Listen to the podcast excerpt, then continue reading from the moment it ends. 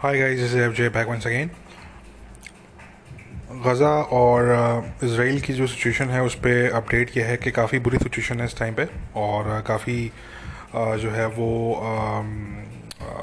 Bad situation है दोनों तरफ़ से जो है वो गज़ा के जो मिलिटेंट्स हैं वहाँ से रॉकेट फायर किए जा रहे हैं मुस्तकिल और इसराइल जो है वो अपना उनका जो कैंपेन चल रहा है वो, उसको कैंपेन को वो लीड कर रहे हैं गज़ा में। जिसमें टारगेटेड असैसिनेशन हैं और हमास के जो इंफ्रास्ट्रक्चर है, जिसमें रॉकेट लॉन्च पैड्स हो गए टनल्स हो गए उनके उनके ऑफ़िस हो गए, उनके मिलिटेंट्स के जो ऑफ़िस हैं और जो उनके घर हैं तो वो, उनको जो है वो टारगेट कर रहे हैं और वो अपना एक कैंपेन वो लीड कर रहे हैं। और उनका जो कैंपेन है उससे, उसका अब जो है इस चीज़ से अब ताल्लुक़ नहीं है कि हम हमास कितने रॉकेट फायर कर रहा है और कितने नहीं कर रहा। वो अब अपना ही एक अलग कैंपेन लेके वो लीड कर रहे हैं उसको वो। हमने आप लोगों को बताया था कि जब तक इन्होंने हमास ने जब तक तलवी पर रॉकेट नहीं फायर किए थे, तब तक इसराइलीज़ का जो मिजाज था वो डिफरेंट था और उस टाइम पे वो डिफरेंट मूड में थे। बट ये जब तलवीफ पे जब ये रॉकेट फायर हुए हैं बकायदा तौर पे और सिर्फ़ दो चार रॉकेट नहीं, बल्कि हंड्रेड प्लस जो है वो एट अ सिंगल टाइम जो है वो रॉकेट फायर हुए हैं कभी 120 कभी 130 कभी 140 तो क्योंकि वो कोशिश ये कर रहे थे कि जो आयरन डोम है उसको ओवरवेलम कर दिया जाए। वो इतने ज़्यादा सी बात है एक टाइम पे मिज़ाइल जो है वो शूट नहीं कर पाएगा तो आ, उसको ओवरवेलम कर दिया जाए ताकि कुछ रॉकेट्स ऐसे हों जो कि आबादी पे गिरे। और वो हुआ कि वो वाकई में आबादी पे गिरे वो रॉकेट्स तो आ, कहने का मकसद कि इसराइल जो है वो अपना ही कैंपेन लीड कर रहा है। हमास जो है वो उनकी तरफ़ से मुस्तकिल जो रॉकेट अटैक्स हैं, वो बहरहाल वो जारी हैं। बट अब वो उस तादाद में नहीं कर रहे। अब वो उनके जो बैराजेज़ हैं रॉकेट के, वो अब वो थोड़े से उनकी जो तादाद है पर बैराज तो वो वो थोड़ी कम हो गई है। इससे पहले तक तो वो सौ सौ और प्लस हंड्रेड जो है वो रॉकेट्स वो एट सिंगल टाइम वो फायर कर रहे थे इन अ सिंगल बैराज तो वो तादाद उनकी कम हुई है और उनके जो रॉकेट फायर करने का जो सिलसिला है ये आ, कुछ घंटे पहले तक तो ये थोड़ा सा जो था वो इसमें थोड़ा सा जो है वो आ, ये कह लेंगे थोड़ा सा हल्का हो गया था ये। बट अब ये पिछले कुछ घंटे में दोबारा से ये तेज़ हो गया और दोनों तरफ़ से जो है वो मुस्तकिल जो है वो क्लैशेस जो है वो बमबारी जारी है। वो रॉकेट्स फायर कर रहे हैं और वो इसराइल की तरफ़ से जो है वो उनका कैंपेन वो डिलीट कर रहे हैं आईडीएफ तो ये सिलसिला जो है वो जारी है। इसके अलावा अल शाती रेफ्यूजी कैंप में जो है वो एयर स्ट्राइक हुआ है अभी कुछ देर पहले अराउंड ओवर वन आरा को और उसमें जो है वो उन्होंने टारगेट जो था वो अबू हताब, जो अल कसाम का मिलिटेंट है कमांडर है उनका। अल कसाम जो है वो हमास का मिलिट्री विंग है। तो अल कसाम का जो कमांडर था अबू हताब, उसको टारगेट करने के लिए इन्होंने जो है वो एयर स्ट्राइक किया उस बिल्डिंग पे। अभी ये क्लियर नहीं है कि उस टाइम पे अबू हताब उन, वहाँ पे मौजूद था या नहीं था बट मोस्ट लाइकली वो मौजूद था वहाँ पे, क्योंकि हमारे पास जो रिपोर्ट्स अनकन्फर्म्ड जो इस वक्त रिपोर्ट्स आ रही हैं वो ये आ रही हैं कि वो भी उसमें जो है वो मारा गया है बट अभी उसकी जो है वो हंड्रेड परसेंट कन्फर्मेशन उसकी जो है वो बहरहाल ना गज़ा की साइड से है और ना ही जो है वो इसराइल ने उसको अभी तक ओन किया है। As I am recording this podcast ये अभी तक जो है वो अनकन्फर्म्ड है ऑफिशियली दोनों तरफ़ से। कि अबू हताब जो है वो आया के उस वक्त मौजूद था या नहीं था और अगर मौजूद था तो वो आया कि मारा गया है ज़ख्मी हुआ है या वो बच गया है। ये जो है वो चीज़ें अभी कंफर्म नहीं है। अलबत्त वो जो घर था वो जो बिल्डिंग थी वो अबू हताब की फैमिली की बिल्डिंग थी। जो कंफर्मेशन है वो ये है कि अबू हताब की फैमिली के जो मल्टीपल फैमिली मेंबर हैं उसके वो उसमें अलबत्त जो है वो मारे गए हैं। इसकी कंफर्मेशन है हमारे पास। और आ, उसमें जो है वो मोस्टली उसमें जो है वो बच्चे हैं। जो कि वेरी अनफॉर्चुनेट बहुत ही अनफॉर्चुनेट है। मैंने ये ट्वीट भी किया था कि I think this strike even if it was successful in a way के जो उनका टारगेट था अगर वो अचीव भी हो गया अगर अबू हताब को उन्होंने मार भी दिया स्ट्राइक में तो I think this was unnecessary और uh, देखें मिलिट्री जो ऑपरेशन होते हैं उसमें होता ऐसा है कि अगर आपको पता हो कि भाई एक जगह है लेट सपोज़ एक बिल्डिंग है या एक कंपाउंड है वहाँ पे टारगेट है, जो आपको न्यूट्रलाइज करना है। ठीक है? कोई टेररिस्ट है, कोई कोई जिहादी बैठा हुआ है, कोई कोई मिलिटेंट बैठा हुआ है वहाँ पे। ठीक है जी? पहले तो आप ये डिसाइड करते हैं कि वो जो शख्स है जिसको आपने टारगेट करना है, वो जो थ्रेट पोज करता है आपको, उस थ्रेट का लेवल क्या है? पहले तो आपने ये डिसाइड करना है। आया कि वो इमिनेंट थ्रेट पोज कर रहा है, या वो कोई जो है वो सब्सटेंशियल कोई थ्रेट पोज कर रहा है या फिर वो जो है वो फ्यूचर में कोई थ्रेड वो पोस्ट कर सकता है। ठीक है, आपने ये चीज़ें जो है वो डिसाइड करनी है। आपने ये असेसमेंट करना होता है मिलिट्री ने और ये हर मिलिट्री ऑपरेशन के अंदर इस तरह की चीज़ होती है कि पहले वो असेसमेंट होता है मिलिट्री का कि भाई ये जो टारगेट ये जो मौजूद है यहाँ पे, या जिसको भी हम चेस कर रहे हैं टारगेट को, या जिसकी हमें अगर इंटेलिजेंस मिल गई कि भाई फला फला बंदा इस जगह पे मौजूद है। तो अब पहले तो ये डिसाइड करेंगे कि भाई वो जो थ्रेट पोस्ट करता है, उस थ्रेट का लेवल क्या है। ठीक है पहले तो आप ये, ये जो है वो इसको असेस करेंगे आप। सेकंड चीज़ आप ये करेंगे कि आप ये देखेंगे कि जी वो शख्स जिस जगह पे बैठा हुआ है अगर आप वहाँ पे कोई एयर स्ट्राइक करते हैं लेट सपोज़ मिसाल के तौर पे ठीक है अगर आपका इरादा उसको एयर स्ट्राइक से न्यूट्रलाइज करने का है तो आप ये देखेंगे कि उसमें सिविलियन कैजुअलिटी जो है वो कितनी हो रही है ठीक है? आइडियल तो ये है कि अगर कोई ज़ीरो सिविलियन कैजुअलिटी हो तो वो तो आइडियल होता है। मगर ज़ाहिर सी बात है, ये रियल वर्ल्ड में ऐसा होता नहीं है। जब आप किसी टेररिस्ट को ज़्यादातर अगर आप टारगेट करना चाह रहे होते हैं तो उसमें जो है वो आपको क्योंकि देखें जो टेररिस्ट होते हैं, ये यूजली अंडरग्राउंड रहते हैं ये, ठीक है? ये ख़ास मौक़ों पर ये बाहर आते हैं, ठीक है? ख़ास मौके होते हैं जब ये बाहर आते हैं। किसी का कोई जनाजा होगा, बाहर आएँगे, कोई ईद का मौका होगा, बाहर आएँगे, कोई कोई इस तरह की कोई चीज़ होगी तो शायद ये बाहर आ जाएँगे और हंड्रेड परसेंट तब भी नहीं होता, शायद ना भी आए। मगर बताने का मकसद कि ये यूजली अंडरग्राउंड ये रहते हैं और ये बहुत ही यानी कि कोई, यानी कि कोई ऐसी नेसेसरी चीज़ होती है तो उसके लिए फिर ये जो है वो अबव ग्राउंड ये आते हैं, ठीक है? तो अगर कोई मेरिट और ये ये हर, ये पूरी मेरिटन जो मेरिटेंसी की जो दुनिया है, उसके अंदर ये चीज़ कॉमन है। चाहे आप अल बगदादी की बात करें, चाहे आप उसाम लादिन की बात करें, चाहे आप जो है वो और जो इनके टॉप के लीडर्स हैं जो पास में मारे गए टेररिस्ट ग्रुप्स के, उनकी अगर आप बात करें तो it is true for every militant group ठीक है ना? कि इनके जो टॉप के लीडर्स होते हैं, वो अंडरग्राउंड ही रहते हैं, और वो बहुत रेयरली वो जो है वो बाहर आते हैं। तो अब हमें ये नहीं पता कि ये जो मिलिटेंट ग्रुप जो है अलकसाम जो हमास का मिलिट्री विंग है बेसिकली और इसका जो ये कमांडर था, अबू हदाब, अभी हमें ये नहीं पता कि वो किस नौयत की थ्रेट पोस्ट करता था। ये तो आईडीएफ ही बता सकती है, या ये मोसाद बता सकती है, उन्हीं को पता होगा, उन्हीं के पास इंटेलिजेंस होगी, उन्होंने इसको टारगेट किया तो उनको बेहतर पता होगा, ठीक है, या हमास वालों को पता होगा ये। हमें तो बहरहाल ये नहीं पता, ठीक है। मगर हम जो चीज़ को जज करेंगे फ़िलहाल वक्ती तौर पे, वो हम करेंगे बेस्ड ऑन पब्लिक नॉलेज या based on our own knowledge ठीक है? अब देखें ये कमांडर था। मैंने आपको जैसे कि बताया कि मिलिट्री ऑपरेशंस की दुनिया में आपने पहली चीज़ ये देखनी होती है कि जी, वो थ्रेट लेवल क्या है उसका, जो भी टारगेट है उसका थ्रेट लेवल क्या है। और सेकंड चीज़ आपने ये देखनी है कि जो कोलेट्रल डैमेज है, वो कितना, जो है वो उस टाइम पे हो सकता है, अगर आप उसको टारगेट करते हैं। अगर आप ये महसूस करते हैं कि सिविलियन कैजुअलिटी जो है, जो कोलेट्रल डैमेज है, वो ज़्यादा हो रहा है। और जो टारगेट की, जो थ्रेट की नौीयत है, जो थ्रेट लेवल है, वो इतना इमीजिएट नहीं है। यानी कि अगर इसको अभी हम अगर जाने भी दें, इसको अगर हम अभी टच ना भी करें तो हमें कोई इमीजिएट थ्रेट नहीं है इससे। ठीक है? तो यूजली फिर मिलिट्री ऑपरेशन में उसको जो है, वो जाने दिया जाता है। और उसको जो है, वो अटैक नहीं किया जाता उस टाइम पर एक मैं आपको रिसेंट एग्ज़ाम्पल दूँ, माली में। माली में फ्रांस ने जो है वो वेडिंग पे अटैक किया था, शादी की तकरीब थी, उस पर उन्होंने अटैक किया एयर स्ट्राइक किया उस पर उन्होंने, फ्रांस की एयरफोर्स ने। ये रिसेंट बात है काफ़ी। उसमें जो है वो तकरीबन शादी के बहुत से जो शुरा थे वो उसमें जो है वो मारे गए और उसमें जख्मी हुए। उसमें जो उनका टारगेट था, वो अलकायदा की टॉप लीडरशिप थी। जो उधर की अलकायदा की, यानी कि मैं जनरल लीडरशिप की बात नहीं कर रहा, मैं यहाँ पे जवायरी वगैरह की बात नहीं कर रहा, मैं यहाँ पे बात कर रहा हूँ जो अलकायदा की लोकल लीडरशिप है माली के अंदर है। मैं उनकी बात कर रहा हूँ। तो उनकी टॉप की लीडरशिप के कुछ लोग उनका टारगेट थे ठीक है? तो फ्रांस ने उस टाइम पे फ्रेंच इंटेलिजेंस से ये असेसमेंट किया कि भाई, ये जो टारगेट हैं, ये बहुत मुश्किल से ये इस शादी की जो तकरीब है, इसमें ये शिरकत करने के लिए आए हैं।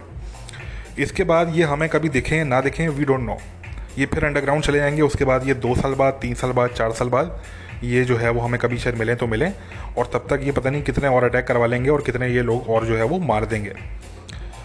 तो उन्होंने ये असेसमेंट किया कि अगर उसमें जो है वो कोई सिविलियन कैजुअलिटीज़ हो रही हैं, उनके हिसाब से जो था वो असेसमेंट था तकरीबन दस से बारह का, मगर हुई उससे ज़्यादा तो उन्होंने ये डिसाइड किया कि इसको हम हिट करते हैं, और ये जो टारगेट है, ये दो तीन लोग हैं अलकायदा के, ये हमें फिर दोबारा देखने को नहीं मिलेंगे ओवर द ग्राउंड ये अंडरग्राउंड चले जाएँगे इसके बाद तो इनको टारगेट कर देते हैं। तो फ्रांस की एयरफोर्स ने उनको टारगेट किया, उनके जेट्स ने, और वो पूरी वेडिंग जो है बेसिकली वो तबाह हो गई वहाँ पे। और उसमें जो बहुत से लोग थे वो मारे गए, तकरीबन कोई over seventeen I think people got killed और I am not entirely sure about the figure right now I should tell you guys कि मैं कम्प्लीटली श्योर नहीं हूँ फिगर के बारे में but it was well over twelve ठीक है? तो कहने का मकसद कि ये एक मैंने आपको छोटी सी मिसाल दी। तो देखें, अब इस वाले केस में जो अलशाती जो कैंप में अटैक एयर स्ट्राइक किया इन्होंने इसराइलीज़ ने तो इसमें बात ये आती है कि अब हमें, मैंने कहा ना कि हमें पता नहीं कि भाई वो जो थ्रेट थी, वो उसका लेवल क्या था। ये तो या तो मुसाद बताएगी या ये हमास वाले बताएँगे। ठीक है ना? ये तो हम नहीं जानते। मगर हम ये ज़रूर जानते हैं कि वो कमांडर था। वो अलकसाम का कमांडर था। ठीक है? वो अलकसाम की ना ही इंटेलिजेंस का कोई कोई सीनियर बंदा था, ना ही वो उनकी कोई टॉप की लीडरशिप का बंदा था। वो एक कमांडर था और ऐसे जो है वो उनके अनगिनत कमांडर थे उनके। तो कंसीडरिंग दैट मेरा ये इस पर जो है वो स्ट्रांगली मेरा मानना है फ़िलहाल based on my current information कि ये अननेसेसरी था ये स्ट्राइक इनको नहीं करना चाहिए था और it was not worth it इसमें क्योंकि जो है वो उसके फैमिली के बच्चे भी मारे गए एक मेरे ख्याल से एक दो औरतें भी मारी गई हैं उसमें। और uh, मैंने कहा कि हमें यह भी कंफर्म नहीं है कि अबू हताब उसका मारा गया या नहीं मारा गया।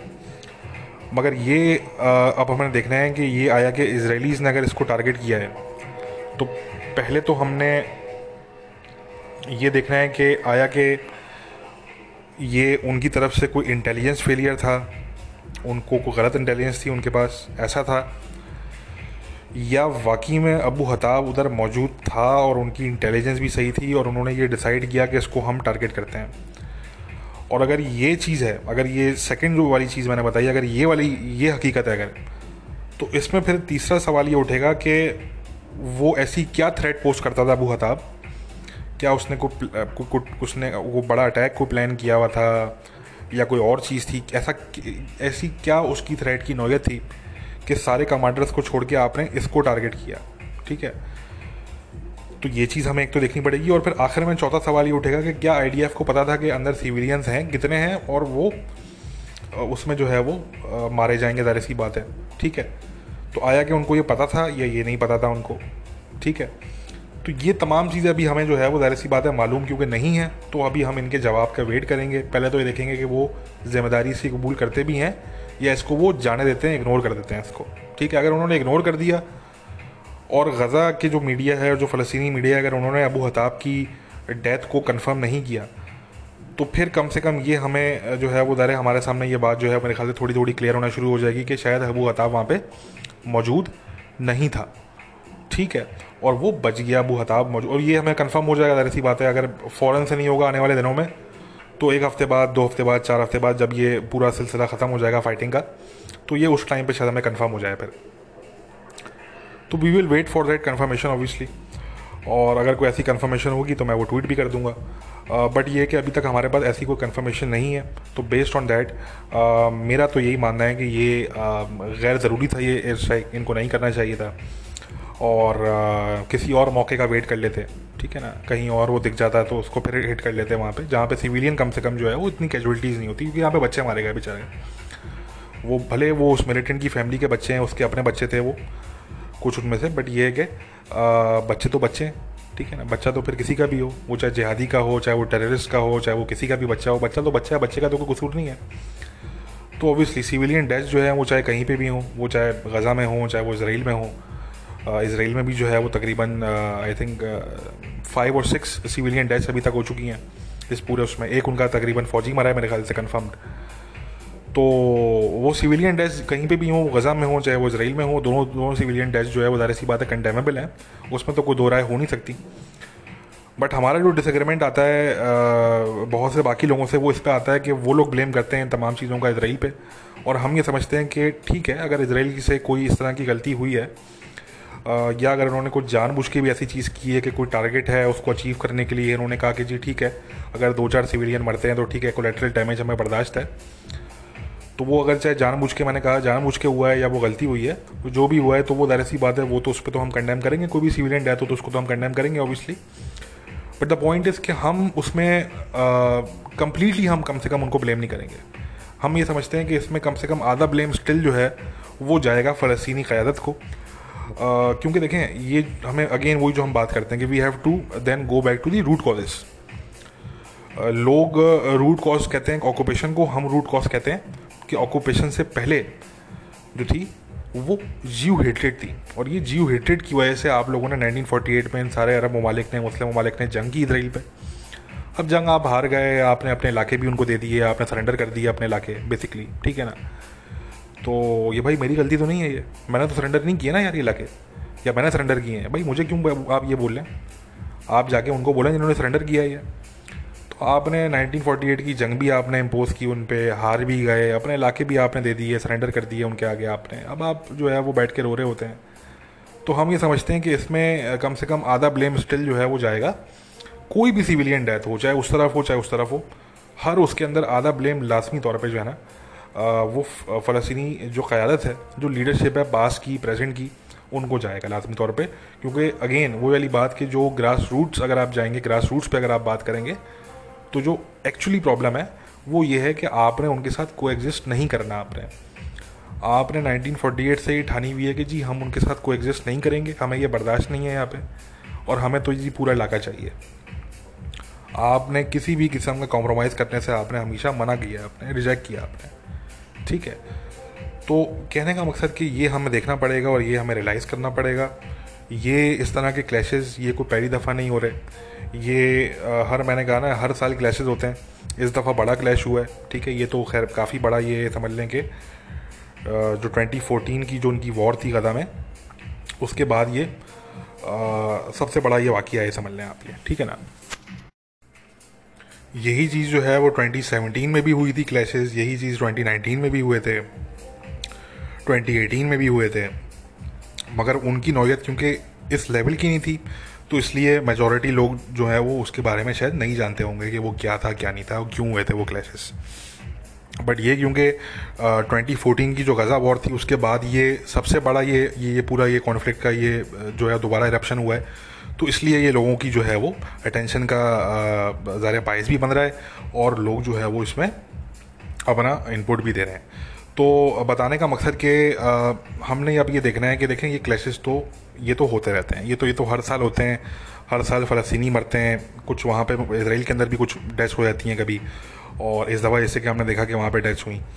तो ये तो ऐसा सिलसिला है कि ये चलता रहेगा चलता रहेगा चलता रहेगा। जब तक चलता रहेगा जब तक ये जो फ़लस्तीनी लीडरशिप है, जब तक इनको ये रियलाइज़ ना हो जाए कि भाई, हम इसराइल को वेट आउट नहीं कर सकते। ठीक है? मैं अभी देख रहा था आज अल जज़ीरा की एक प्रोग्राम देख रहा था मैं। और वो उसमें क्या है कि जी इसराइल जो है वो दो साल बाद इसराइल जो है वो ख़त्म हो जाएगा। ठीक है ना? ये 1948 से ये सुन रहे हैं हम कि इसराइल दो साल बाद ख़त्म हो जाएगा, चार साल बाद ख़त्म हो जाएगा, पाँच साल बाद ख़त्म हो जाएगा। अब ख़त्म हुआ, कल ख़त्म हुआ, परसों ख़त्म हुआ। ठीक है ना? सुबह ख़त्म हुआ, शाम ख़त्म हुआ, रात मतलब ये जब से हम सुन रहे हैं, वो अभी तक ख़त्म नहीं हुआ, बल्कि वो थ्राइव करते जा रहे हैं, वो मज़ीद जो है, वो वो पावरफुल होते जा रहे हैं। ठीक है ना? तो नहीं, ये लोग जब तक इस फैंटेसी की दुनिया में रहेंगे, अगर ये 2021 में भी बैठ के ये बात कर रहे हैं कि इसराइल दो साल बाद ख़त्म हो जाएगा, अगर इन लोगों की ये थिंकिंग है, ये बात मैं कर रहा हूँ अल जज़ीरा की ये को मैं ऐसे छोटे मोटे पाकिस्तानी चैनल की बात नहीं कर रहा यहाँ पे, ये अल जज़ीरा अरबिक की बात कर रहा हूँ मैं। अगर Al Jazeera Al Jazeera Arabic पे अगर ये बात हो रही है कि जी ये तो दो साल में ख़त्म हो जाएगा तो फिर आप देखें इन लोगों की सोच आप देखेंगे ये ये इनकी सोच अभी कहाँ पे खड़ी हुई है? ये 1948 वाली जो उनकी सोच है, ये उससे आगे ही नहीं बढ़े ये लोग। ठीक है ना? तो जब तक इन लोगों की ये सोच रहेगी और जब तक फ़लस्तनी जो लीडर्स हैं, जो कि करप्ट तरीन लीडर्स हैं, उनको बिल्कुल भी एहसास नहीं है अपने फ़लस्तीनियों का कि हम अपने फ़लस्तीनियों के लिए जो है वो हम कम से कम उनकी जान तो बचाएँ। कल को हम इतना पावरफुल हो जाएँगे। पचास साल हम अपने मुल्क को बनाते हैं। पचास साल बाद निपट लेंगे दरी से भाई। ठीक है ना? पचास साल भी मैंने बहुत बोल दिया चाइना ने अपने आप को देख लें कितने साल में बिल्डअप किया। आप देखें चाइना की, आप एग्ज़ाम्पल है आपके सामने। चाइना तो फिर भी इतना बड़ा स्टेट है। ये तो इतने बड़े हैं भी नहीं। ये तो अपने आप को बिल्डअप करना चाहें तो ये बड़ा इजीली कर सकते हैं अगर मेहनत करें ये। और सही जगह पे इन्वेस्ट करें अगर ये पैसा। रॉकेट्स के बजाय अगर ये अपने एजुकेशन में और अपने ये इंफ्रास्ट्रक्चर इंफ्रास्ट्रक्चर में और ये अपने हॉस्पिटल और इस तरह की चीज़ों में अगर ये इन्वेस्ट करें तो इनको तो इतनी डोनेशन मिलती है billions and billions of donation मिलती है। लोग जो ये कहते हैं, जी, इसराइल को एड मिलती है अमेरिका की तरफ़ से, मुझे कोई ये बताए कि इसराइल को ज़्यादा एड मिलती है या इनको फ़लस्तीनियों को ज़्यादा एड मिलती है? देखें, फ़लस्तीनियों को तो अमेरिका की तरफ़ से भी एड मिलती है, इनको तो बाकी सारी वेस्टर्न गवर्नमेंट्स भी एड देती हैं, इनको पूरी मुसलमान दुनिया एड देती है।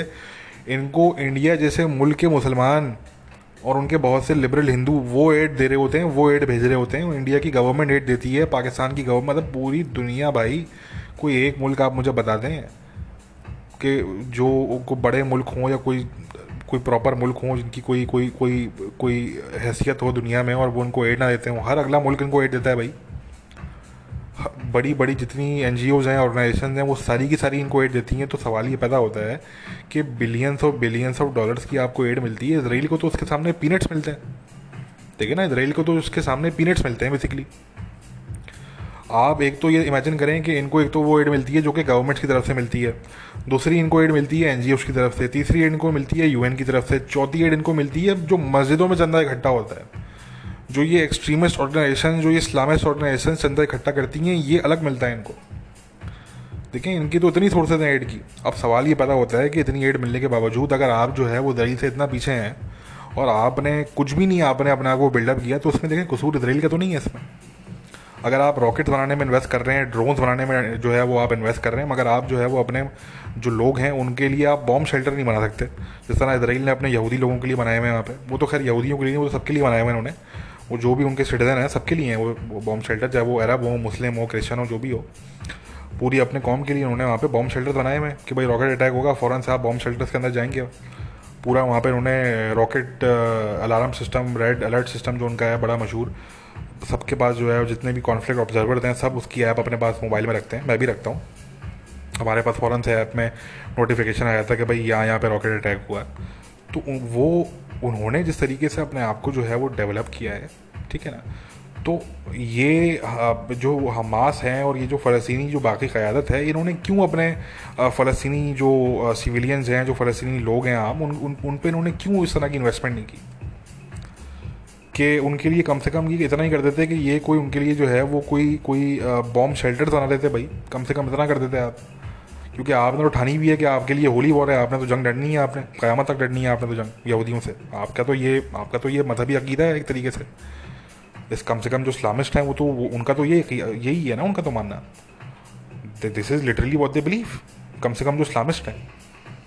तो अगर वो उनके लिए अगर ये होली वॉर है और ये कोई मजहबी जंग है उनके लिए और आपने अगर ये ठानी ली है तो भाई कम से कम अपने आप को बिल्डअप ही कर लो यार। वो भी नहीं करते ये लोग। कहने का मकसद कि देखें, इनको तो जो हम, जो फ़लस्तीनी लीडर्स हैं, चाहे वो हमास हों, चाहे वो महबूद अब्बास के लोग हों, इनको तो फ़लस्तीनियों की बिल्कुल भी परवाह नहीं है। इनको तो आदत है अपने ही लोगों की लाशों की सियासत करने की। क्योंकि देखें, इनके लिए विन विन है ये। जो मरने वाला है उनकी, वो इनके नज़दीक जन्नत में आ रहा है सीधा। नो क्वेश्चन लास्ट ठीक है? और जो उसकी पीछे लाश रह जाती है, वो उस पर ये करते हैं सियासत। ठीक है ना? तो ये तो देखें, हमें समझना पड़ेगा कि यहाँ पे क्या पूरा जो है वो क्या माजरा है यहाँ पे पूरा? ठीक है ना? अगर इस पूरे माजरे को हम नहीं समझेंगे तो हम इसी तरीके से जो है वो गोल गोल गोल गोल घूमते रहेंगे। हर साल ये जो है वो कार्रवाइयाँ होंगी, ठीक है ना? इस तरह की हमास की तरफ़ से होंगी, फिर इसराइल जवाब देगा, फिर इसराइल की तरफ़ से होगा तो हमास जवाब देगा। ये ये back and forth back and forth ये जो है, ये चलता रहेगा। और हर साल जो है वो दुनिया के तमाम मासूम जो मुसलमान बेचारे इमोशनल जो हैं, बड़े वैसी नॉर्मल हालात में वो इतने इमोशनल होते हैं तो उनको उस तरह की पाँच छः पिक्चर जो है वो पूरी वो वहाँ से फ़लस्तीन से डेवलप हो गए जब उनके स्क्रीन पर मोबाइल स्क्रीन पर आती हैं। तो ज़ाहिर है वो फिर वो उनके जज्बात जो है, उनके कंट्रोल से बाहर हो जाते हैं। ठीक है ना?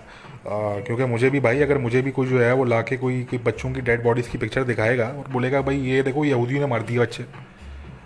ठीक है ना? और मुझे अगर कुछ भी नहीं पता उस चीज़ के बारे में कि कॉन्फ्लिक्ट क्यों है, क्या है, किसने पहल की, किसने क्या किया, किसका क्या मिजाज है, किसकी क्या साइकी है, कौन क्या बिलीव करता है, इस पूरे कॉन्फ्लिक्ट की हिस्ट्री क्या है, ये सारी चीज़ें अगर मुझे नहीं पता होंगी तो मैं भी बोलूँगा, यार, ये तो बड़ा कंडेमेबल है यार। यहूदी तो यार ये बड़े बुरे होते हैं यार ये तो। ये they are worse and monsters भाई। देखिए ना? अगर कोई बंदा ऐसा होगा जिसको नहीं पता ये सारी चीज़ें बैकग्राउंड उसका नहीं पता चीज़ों का तो वो तो यही बोलेगा, मैं भी ये बोलूँगा।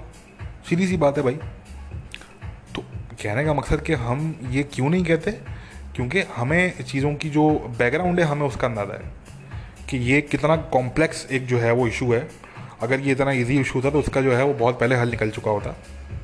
मगर ये बहुत ही कॉम्प्लेक्स मामला है ये। फ़लस्तनी लीडरशिप से जो है वो आ, ये एक्सपेक्ट ही नहीं किया जा सकता कि वो एक पेज पे आए। वो आपस में एक पेज पे नहीं है। तो वो इसराइल के साथ एक पेज पे आके कैसे बैठ सकते हैं? ठीक है ना? पहले तो इसराइल के साथ एक पेज पे आने के लिए उनको जो है, पहले आपस में एक पेज पे आना पड़ेगा। ठीक है? तो बहुत ही कॉम्प्लेक्स ये मामला है हिस्टोरिकल ये इशू है और लोग ज़ाहिर सी बात है, जो मेजोरिटी लोग हैं, जो इसके बैकग्राउंड को नहीं समझते, जो सिर्फ़ अपने मीडिया की कवरेज देख के और दो चार जो करंट कॉन्फ्लिक्ट चल रहा है, उसके बारे में दो चार आर्टिकल्स पढ़ के वो अपनी ओपिनियन कायम करते हैं तो ज़ाहिर सी बात है। उनका भी एक तरीके से जो है वो, जो है वो अब क्या कह सकते हैं उनको? ठीक है ना? वो भी जो है, वो बहुत से ऐसे लोग हैं जो रिलीजियस जिनको हेटरेड नहीं है यहूदियों से, मगर वो क्योंकि उनको पूरी बात पता नहीं है, उनको अधूरी चीज़ पता है तो इसलिए वो जो है, वो उनके तरफ़ से आपको इस तरह की चीज़ें सुनने को मिलती हैं। हालाँकि ऐसे कुछ लोग हैं जो जिनको हम जानते हैं, जो जिनके दिल में रिलीजियस हेटरेड नहीं है, ठीक है ना? बट वो फिर भी बात ऐसी कर रहे होते हैं कि फिर उससे इम्पैक्ट वो जा रहा होता है कि भाई ये शायद जो है, वो बड़ा हेटरेड ये रखते हैं यहूदियों के ख़िलाफ़। मगर बात ये आती है कि वो, उनका भी इसमें जो है वो कुछ ऐसे लोग हैं, सपनी, कुछ ऐसे लोग हैं बहुत कम, जिनका इसमें कसूर नहीं है, वो बेचारे उनको पूरी चीज़ पता नहीं होती। तो हमारी कोशिश होती है कम से कम उनको हम पूरी चीज़ बताएँ और पूरी चीज़ जानने के बाद आप फिर भी कंडेम करते हैं। आप करें कंडेम को मसले की बात नहीं है, ठीक है ना? मगर ये है कि आपके मेरे कंडेम करने से मैं तो कहता हूँ, भाई, हम हर सिविलियन डेथ को कंडेम करते हैं, ठीक है ना? ये तो कोई मतलब इसमें तो कोई जो है वो बताने वाली बात भी नहीं होनी चाहिए तो बड़ा ऑब्वियस है ये, ठीक है ना?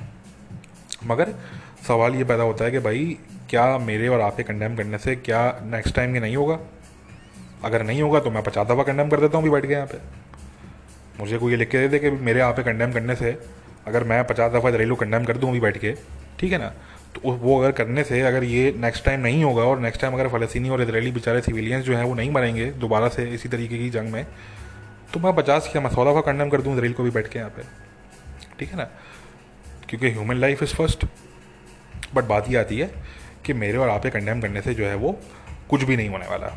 ना ही हमास रॉकेट फायर करना छोड़ेगा और ना ही जो है वो इसराइल उसका जवाब देना छोड़ेगा। ठीक है?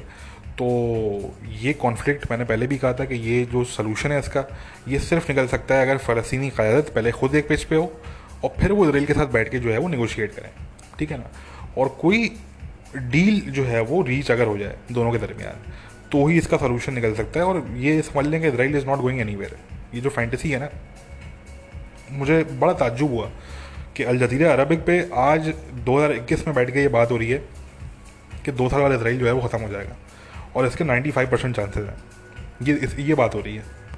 तो इससे अंदाज़ा होता है कि ये लोग जो इसराइल के जो एक्चुअली क्रिटिक्स हैं इनका प्रॉब्लम ये है और ये इसलिए हमेशा हारते रहते हैं इनके मुकद्दर में सिर्फ़ शिकस्त ही लिखी हुई है क्योंकि ये जो रियलिटी है उससे कम्प्लीटली डिटैच नहीं है they are very very very far away from reality और इसराइलीज का ये है कि they are very much attached to reality वो रियल दुनिया में रहते हैं। दे नो वेरी वेल कि what they are up against and though they know very well कि how to defend them self against those threats ठीक है ना? तो वो तो बिल्कुल रियल दुनिया में जो है वो रहते हैं। और वो बिल्कुल they they are very close to reality मगर जो उनके सामने जो उनके बहुत से जो नागदीन हैं, जो उनके बहुत से बकायदा तौर पर एनिमीज़ हैं, उनका प्रॉब्लम ये है कि वो completely they are detach from reality उनको रियलिटी का अंदाज़ा ही नहीं है बेसिकली तो ये जो है, बस ये इसका अलमिया है. अगेन मैंने कहा कि ये जो एयर स्ट्राइक हुआ, इसमें भी जो है वो सिविलियन डेथ्स हुई हैं. इसके अलावा जो है वो ऑलरेडी हमारे पास जो इन्फॉर्मेशन है करेंटली वो तकरीबन अच्छे खासे जो है वो अभी तक civilian casualties both deaths as well as injuries जो है वो हो चुकी हैं गज़ा में. एयर स्ट्राइक्स और जो भी वहाँ पे अल्टरली स्ट्राइक्स वहाँ पे हुए हैं, उनमें. ठीक है? अब देखें, ये कैजुअलिटीज़ जो है, वो इसकी दो या तीन गुना ज़्यादा होती हैं। अगर इसराइलीज जो है, वो इतना केयरफुल नहीं होते। अगर ये लोगों को कॉल करके बकायदा तौर पे बिल्डिंग से बाहर नहीं निकलवाते बहुत से केसेस में इन्होंने ये किया, बहुत से केसेस में इन्होंने रूफ नॉक स्ट्राइक ये करते हैं तो लोग बाहर निकलते हैं। बहुत से केसेस में ये एसएमएस भेज रहे हैं लोगों को। लोगों को एसएमएस रिसीव हो रहे हैं कि जी, आपकी बिल्डिंग पे एयर स्ट्राइक होने वाला है, दो घंटे बाद या चार घंटे बाद आप जो है वो एरिया से दूर चले जाएँ। तो अगर ये इतना केयरफुल नहीं होते तो ये कैजुअलिटीज़ तकरीबन तीन गुना या चार गुना ज़्यादा होती हैं।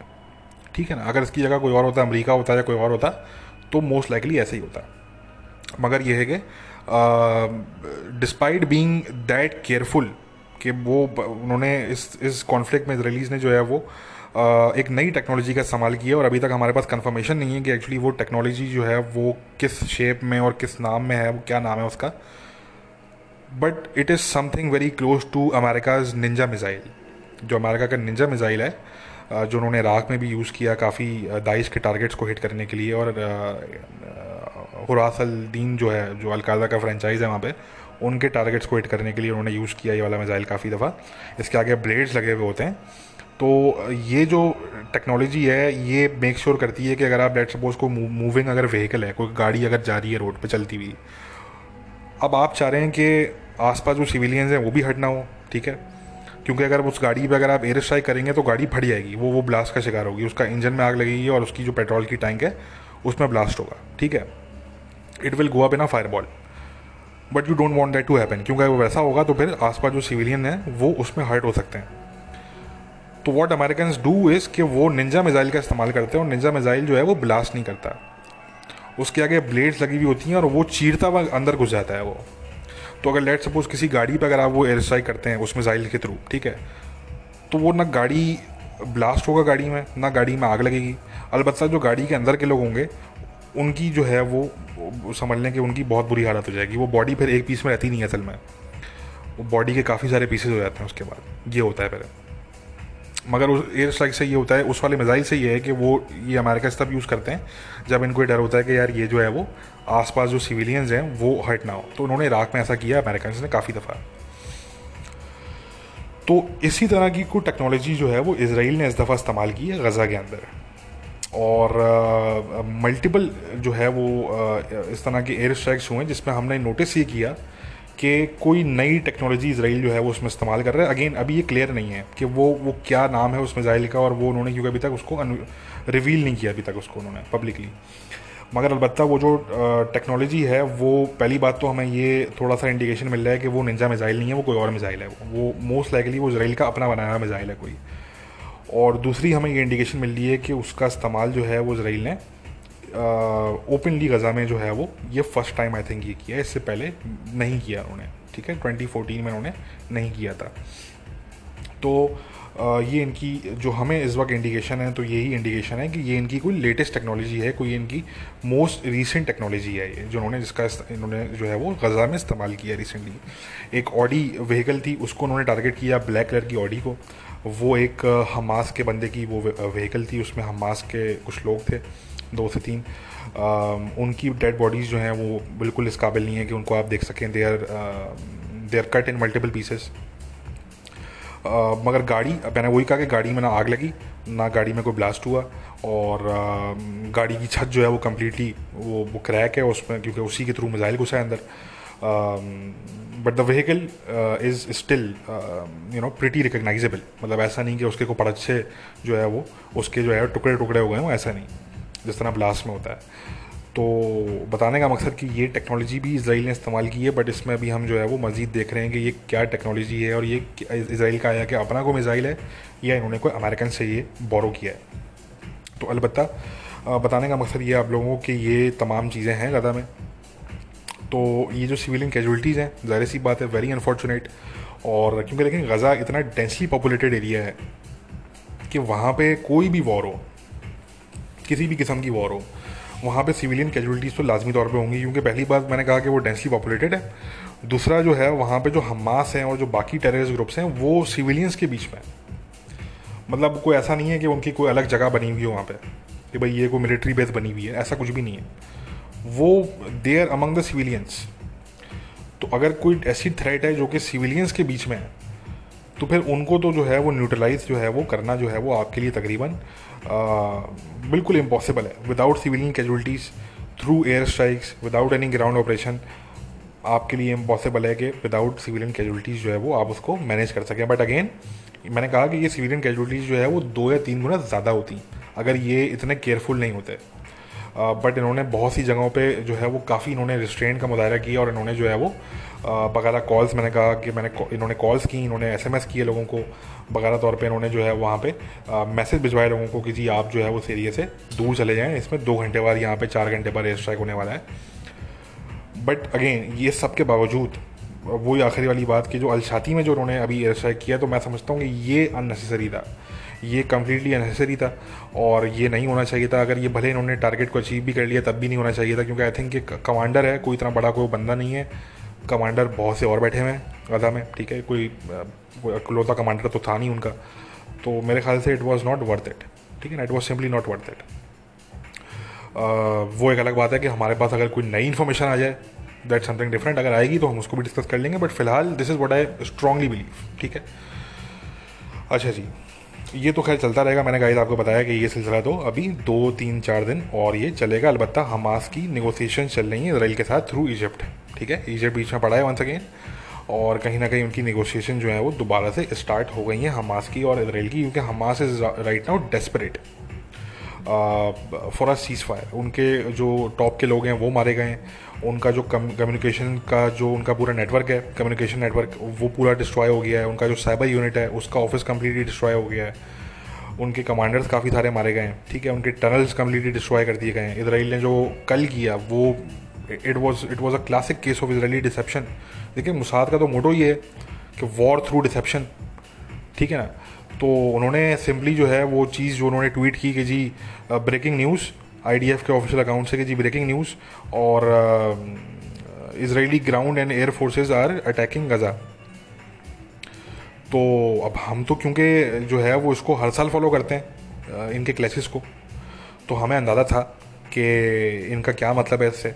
मगर जो मेजॉरिटी मीडिया था, जिनको जो है वो सिर्फ़ अभी जिनका इंटरेस्ट जगा है इसमें, और ये पूरे साल भूले हुए थे इससे पहले। इससे पहले तक ये लोग भूले हुए थे, एकदम से इनको पता लग गया कि ऐसा गदा भी जो है वो अभी ज़िंदा है गदा में भी लोग अभी ज़िंदा हैं। तो इन लोगों को क्योंकि अंदाज़ा था नहीं। तो ये मीडिया ने ये रिपोर्ट किया कि जी, ये इसराइल जो है, वो इसराइल की आर्मी जो है, वो गज़ा में एंटर हो गई है। उन्होंने ग्राउंड इन्वेजन स्टार्ट कर दी है, ठीक है? जबकि ऐसा कुछ भी नहीं किया था उन्होंने। जब मीडिया ने ये खबर फैलाई तो हमास के जो मिलिटेंट्स थे, उन्होंने अपने लोग, जो हमास के जो कमांडर्स थे, उन्होंने अपने लोगों को टनल्स में एंटर करवा दिया कि जी, आप टनल्स में जाएँ और वहाँ से जो है, वो निकल के हम इनको मारेंगे और इनके साथ हम क्लैश करेंगे। अगर ये गज़ा में एंटर हो गए तो। ठीक है ना? आ, अच्छा वो गज़ा के बॉर्डर के कुछ हद तक एंटर हो भी गए थे वैसे। ये भी हमारे पास रिपोर्ट्स हैं कि कुछ उनके दो चार टैंक्स थे। आ, वो गज़ा के बॉर्डर से कुछ फुट जो है वो कुछ कुछ फीट के फासले पे जो है वो यानी के अंदर एंटर हो गए थे वो। ठीक है ना? कुछ कुछ फीट अंदर अंदर जो है वो आ, एंटर हो गए थे। तो वो ये भी चीज़ है मगर इसको खैर आई ने डिनाई कर दिया। उन्होंने बोला कि नहीं जी ऐसा कुछ भी नहीं हुआ था हम बिल्कुल भी एंटर नहीं हुए। ठीक है, मगर जो कल तक हमारे पास रिपोर्ट्स थी, वो ये थी कि वो कुछ फासला वो अंदर घुस गए थे उनको डिसीव करने के लिए हमास क्योंकि अगर वो किसी अपने इन्फॉर्मेंट को भिजवाएँ वहाँ पे, करीब में कि भाई चेक करके आओ कि वाकई में वो लोग एंटर हो रहे हैं या नहीं हो रहे तो वो कम से कम इन्फॉर्मेंट उनका ये बताया उनको कि हाँ जी, वो एंटर हो गए बॉर्डर के अंदर आ चुके हैं वो, ठीक है ना? तो this was a deception from Israelis basically तो मीडिया ने इसको जो है वो रिपोर्ट किया और हमास ने अपने लोगों को टनल में एंटर कर दिया कि जी आप टनल के अंदर जाएँ और वहाँ से हम निकल के इन पर अटैक करेंगे दूसरी तरफ़ से। तो जब ये हुआ तो उसके बस कुछ देर बाद ही जो है इसराइल के तकरीबन 60 जेट्स वो कह रहे हैं कि 60 जेट्स हमारे जो है वहाँ पे पहुँचे इन्होंने। बंकर बस्टर मिसाइल मारे इन्होंने। बंकर बस्टर बॉम्ब मारे इन्होंने टनल्स पे और टनल्स को उन्होंने अंदर से जो है वो कम्प्लीटली डिस्ट्रॉय कर दिया। तो अब हमारे पास जो लास्ट रिपोर्ट्स हैं वो ये थी कि जो टनल्स हैं, वो क्योंकि कोलैप्स हो चुके हैं अंदर? तो जो डेड बॉडीज़ हैं मिलिटेंट्स की, वो अभी तक उन टनल्स के अंदर हैं। वो अभी तक निकाली नहीं जा सकी क्योंकि there is no way to you know go inside और इस वक्त जंग चल रही है। तो तो बाद में जब बॉडीज़ निकलेंगी, तब का तब जो है, वो पता लगेगा कि वो क्या हुआ। बट फ़िलहाल जो है, वो इसराइल की तरफ़ से कहा जा रहा है कि जी तकरीबन कोई 50 से डेढ़ सौ के आसपास कोई लोग जो है वो इसमें मारे गए हैं पॉसिबली मिलिटेंट्स इसमें मारे गए हैं। और वो सारे के सारे ये अलकसाम और ये पी आई जे वगैरह के मिलिटेंट्स हैं ये। तो ये बहरहाल जो है वो ये चीज़ हुई। तो मैंने कहा कि ये तमाम चीज़ें चलती रहेंगी। अभी दो तीन दिन इन्होंने और चलना है, कम से कम तीन दिन इन्होंने और चलना है। फिर देखते हैं कि क्या होता है। उम्मीद हम कर सकते हैं कि भाई सीज़ फायर हो जाए। बट इस टाइम पे मूड मुझे नहीं लग रहा। इसराइलीज़ का वो अपना, क्योंकि देखें, मैंने कहा ना कि वो अपना कैंपेन लीड कर रहे हैं। अब वो बात उनके लिए नहीं रही कि जी वहाँ से रॉकेट फायर हो रहे नहीं हो रहे अगर वहाँ से रॉकेट फायर होना बंद भी हो जाते हैं तो वो अपना पूरा कैंपेन ख़त्म करके उसके बाद ही वो कोई सीज़ फायर करेंगे वो। ठीक है ना? उनका इस वक्त कैंपेन चल रहा है उनका पूरा। और ये ध्यान में रखेंगे, देखें इसराइल इस वक्त अब ये नहीं दिख रहा कि जी वहाँ से रॉकेट कितने आ रहे हैं। अब वो ये देख रहे हैं कि हमने इनकी पहली चीज़, हमने इनकी जो कैपेबिलिटीज़ जो कैपेबिलिटीज़ है हमास की, हमने इनको डिमिनिश करना है, ठीक है? दूसरा, हमने जो डिटरेंस है, उसको हमने रीस्टेट करना है, ठीक है? और तीसरा, हमने मैसेज भेजना है, ना सिर्फ़ हमास को और बाकी जो ग्रुप्स हैं कदम में, बल्कि उनको भी, जो कि सीरिया में बैठे हुए हैं, जो लबनान में बैठे हुए हैं हजबुल्ला वाले जो बैठे हुए हैं, ठीक है ना? तो उनका, उनके जो हैं वो इस टाइम पे तीन से चार जो है वो मेन ऑब्जेक्टिव्स हैं उनके इस टाइम पे, ठीक है ना? तो right now it doesn't matter कि वो हमास वाले उन पर कितने रॉकेट मार रहे हैं और मार भी रहे हैं या नहीं मार रहे, वो जो उन्होंने कैंपेन स्टार्ट किया है अब आईडीएफ ने, वो उसको पूरा करके ही जो है वो अब दम लेंगे वो, ठीक है? तो इसलिए मैंने कहा कि इस वक्त हमें कुछ चांस नज़र नहीं आ रहा सीज फायर का, हालाँकि इनकी निगोसिएशन चल रही है हमास के साथ बैकडोर ठीक है? लबनान में जो हमास का ऑपरेटिव है, उसने कन्फर्म किया है, मगर यह है कि अभी तक जो है वो इनकी कोई अनाउंसमेंट नहीं हुई, ना ही कोई अंडरस्टैंडिंग हुई है, अभी तक सिर्फ़ जो है वो बातचीत स्टार्ट हुई है बहरहाल, ये इनिशियल फ़ेज़ में। तो वो अब ज़रा ये आगे बढ़ेगी और ये इनका जो कैंपेन चल रहा है कदम है, वो भी थोड़ा सा अपने अख्ताम की तरफ़ पहुँचेगा। तो फिर थोड़ा सा हमारे सामने जो है वो क्लैरिटी आएगी कि आया कि हम जो है वो सीज़ फायर कब तक एक्सपेक्ट कर सकते हैं। ठीक है ना? मगर कम से कम तीन दिन बाद, दो या तीन दिन बाद ही होना है ये। ठीक है? तो ये चलता रहेगा। अच्छा अब जो है वो अफ़गानिस्तान की आखिर में थोड़ी सी बात कर लेते हैं। देखें, अफ़गानिस्तान में सीज़ फायर था। ठीक है?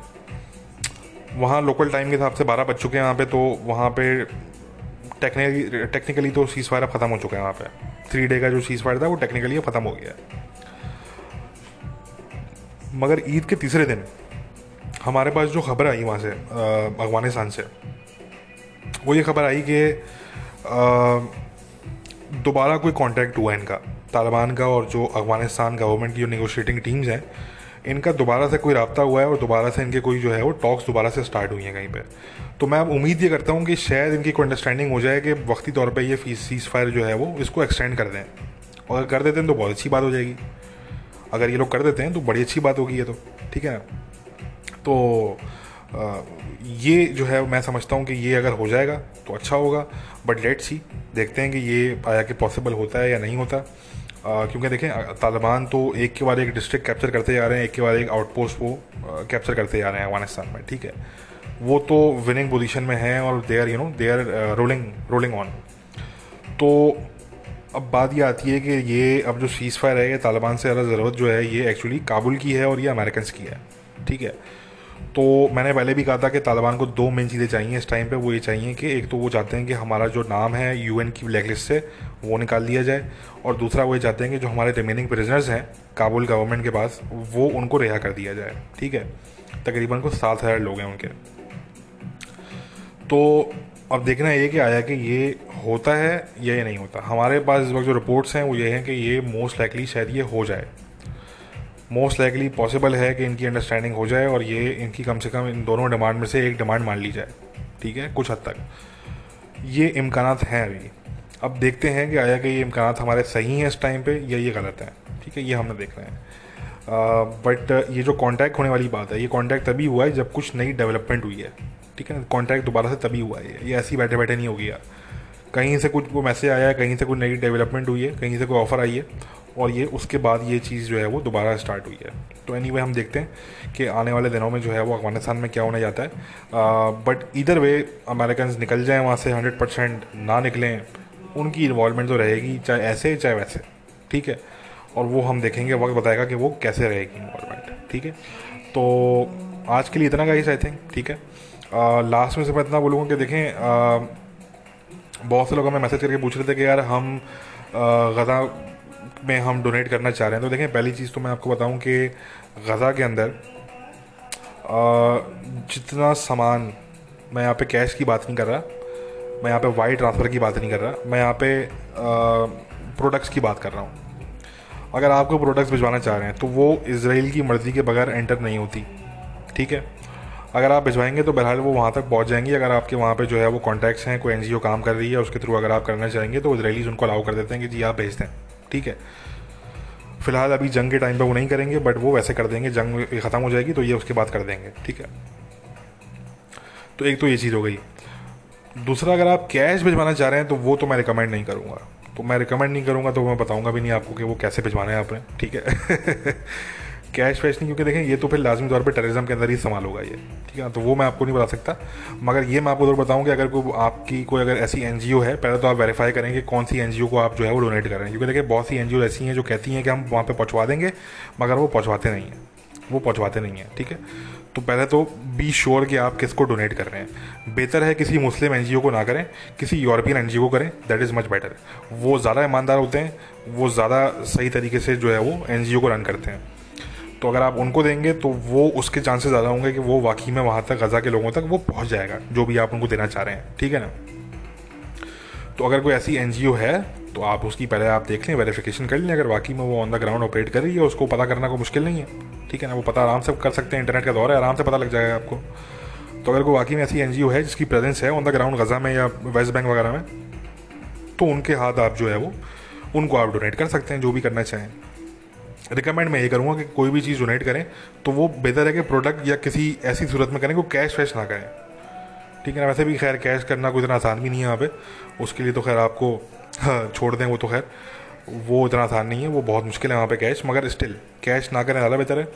और बेहतर है कि आप जो है वो कोई किसी एन करें तो वो एनजीओ वाले जो होते हैं वो फिर वहाँ पे इस तरह की चीज़ें भिजवा रहे होते हैं इलेक्ट्रॉनिक अप्लाइंसेज हो गई। ठीक है ना? खाने का सामान हो गया मिनरल वाटर हो गया, ठीक है ना सॉफ्ट ड्रिंक्स हो गई मतलब इस तरह की चीज़ें। जो एन होती हैं, वो फिर इस तरह की कपड़े हो गए ब्लैंकेट्स हो गए, बच्चों के कपड़े हो गए, इस तरह की चीज़ें वो भिजवा रहे होते हैं। तो आप अगर चीज़ें भिजवाना चाहें तो उस तरह, अगर मैंने कहा कि बहुत देखभाल के ठीक है, बहुत देखभाल के क्योंकि फिफ्टी परसेंट मैंने आपको बता दिया कि स्कैम है, ये आप समझ लीजिए। फिफ्टी परसेंट स्कैम है मतलब उसमें आपका पैसा फिर आगे कहाँ जाएगा you you you don't know ना कोई आपको उसके बाद कोई जवाब देगा उसका, ठीक है ना। तो इसलिए पैसे वैसे बेहतर है डोनेट ना करें। अगर आपको वाकई, पहले तो कोशिश करें कि कोई, मैंने पहले भी कहा था, कोई अफ्रीका के बच्चे ढूंढ लें, उनको डोनेट कर दें, ज़्यादा अच्छा है, ठीक है? बट अगर आपने गज़ा को ही डोनेट करना है, ठीक है, और गज़ा को ही करना है तो फिर आप, मैंने बताया कि बेस्ट ऑप्शन आपके पास ये कि कोई यूरोपियन एनजीओ आप ढूंढें, और बहुत सी यूरोपियन एन हैं नॉर्वे की हैं बेल्जियम की हैं जर्मनी की हैं, ठीक है ना? फ्रांस की कुछ हैं, ठीक है? तो कोई यूरोपियन एन ढूंढ लें जो ऑन द ग्राउंड ऑपरेट कर रही है, उनको डोनेट कर दें आप जाके, जो भी आप डोनेट करना चाह रहे हैं। वो आपको पूरा हिसाब किताब दे देंगी उसका कि भाई हमने ये चीज़ें दी, ये हमने वहाँ पे पहुँचाई, इतने लोगों को मैं हमने बांटी पिक्चर्स के साथ वीडियो के साथ, वो तो ऐसी कार्रवाई करते हैं वो तो। वो पाकिस्तानियों की तरह नहीं करते वो काम, ठीक है ना? तो कोई यूरोपियन एन को आप देंगे तो वो पूरा आपको हिसाब किताब देगी कि जी आपने जो पैसा दिया, वो कहाँ गया एक्चुअली वो हमने कहाँ कहाँ लगाया? वो किस किस मुस्तक तक पहुँचा वो? तो कम से कम आपको ये सेटिस्फेक्शन होगी कि यार आपका पैसा जो है, वो एक आम गज़ा के सिविलियन तक पहुँचा। वो किसी को टेररिस्ट किसी जिहादी के पास वो नहीं पहुँचा। ठीक है ना? तो बस ये हम बोलेंगे। तो बस इस हवाले से एहतियात करें। बाकी कोई मसले की बात नहीं है। एनी गाइज़ काफ़ी बात हो गई। अपना ख्याल रखिए। Take care bye